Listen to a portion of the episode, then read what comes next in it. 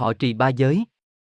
Tương truyền vào thời Đức Phật còn tại thế, nơi thành xá vệ có một thanh niên, con một gia đình trưởng giả lương thiện, thường nghe Phật thuyết pháp, phát tâm quy y tam bảo và xin xuất gia học đạo. Bấy giờ, trong hàng tăng chúng có một vị tôn giả được giao cho trách nhiệm giảng về thế giới luật cho thanh niên học hỏi. Tôn giả dạy rằng, này là pháp hữu, đây là loại giới thứ nhất, đây là giới thứ hai, giới thứ ba, thứ tư, thứ chín, thứ mười vờ vờ. Đây là tiểu giới của người xuất gia, đây là trung giới, đây là đại giới, đây là ba la đề mộc xoa, đây là giới căn bản, đây là tịnh giới về hành vi, đây là những thường giới để dùng hàng ngày. Vị tôn giả còn giảng nhiều hơn nữa. Nghe xong, vị tân tỳ kheo nghĩ rằng, số mục, danh từ của giới quá nhiều, một lượt mà phải thọ giữ bao nhiêu giới luật như vậy, e rằng khó bảo toàn. Ả à không giữ giới được hoàn toàn, thì sự xuất gia không lợi ích gì. Chi bằng trở về làm một trưởng giả, như cha mình trước kia, làm ít việc thiện như bố thí, phóng sanh, rồi nuôi dưỡng vợ con là đủ rồi. Nghĩ vậy, vị tân tỳ kheo mới thưa với tôn giả rằng, thưa tôn giả, tôi không thể giữ một lúc nhiều giới luật như vậy được.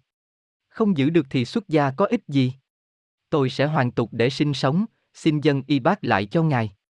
Tôn giả đáp, đàn rằng ông có thể hoàn tục nếu thấy mình không kham lãnh, nhưng ông cũng phải đến đảnh lễ Đức Phật một lần cuối đã. Nói đoạn, tôn giả dẫn vị tân tỳ kheo đến lễ Đức Phật.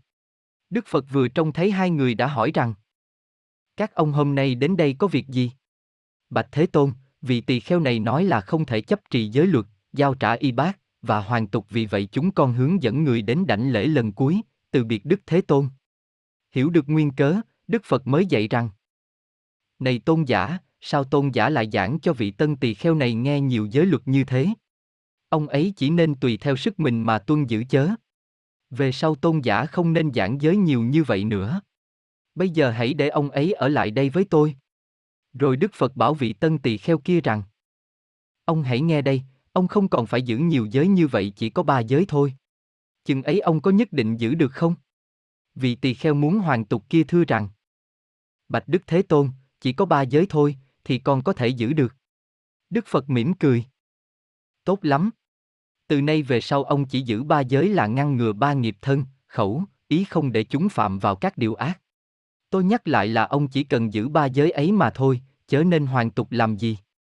Nghe Đức Phật dạy như thế, vị tỳ kheo kia hết sức vui mừng, hướng về Đức Phật đảnh lễ và phát nguyện trọn đời giữ ba giới mà Đức Phật vừa trao, rồi đảnh lễ Đức Phật theo chúng trở về tịnh xá.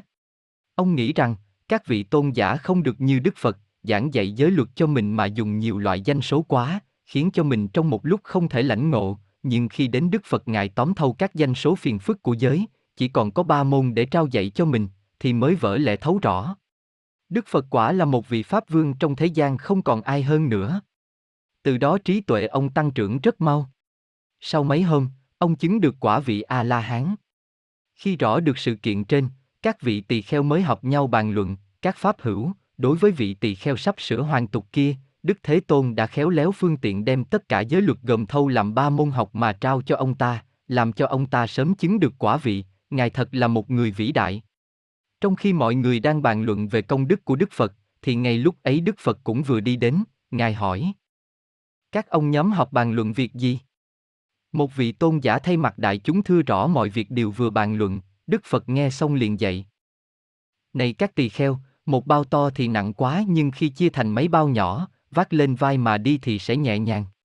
Xưa có một trưởng giả được một khối vàng rất lớn không thể nhắc lên, ông bèn phân làm mấy khối nhỏ, sau đó ông lần lượt đem về nhà, không có gì gọi là nhọc sức cả.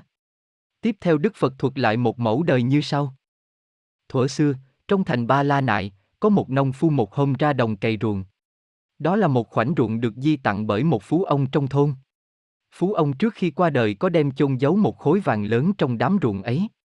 Người nông phu đang cày ruộng, thì bỗng dưng lưỡi cày chạm phải khối vàng trượt lên.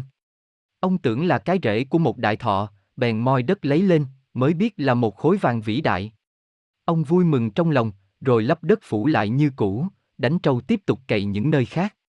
Đến chiều, khi mặt trời vừa lặn, ông cho trâu nghỉ ngơi và đến moi lấy khối vàng. Nhưng khối vàng quá nặng, ông mới suy nghĩ, chỉ có cách chẻ khối vàng này ra làm bốn, một phần để sinh kế, một phần để dành làm vốn buôn bán về sau, và một phần đem ra bố thí làm các việc thiện. Nghĩ như vậy ông liền chẻ khối vàng ra làm bốn, rồi lần lượt đem về nhà ba phần một cách dễ dàng không mệt sức. Ông giữ lời nguyện đem một phần ra làm việc phước thiện. Nhờ đó, đời đời kiếp kiếp được sanh vào các cảnh thiện. Rồi Đức Phật kết luận. Người nông phu được khối vàng lúc bấy giờ chính là tôi ngày nay đây.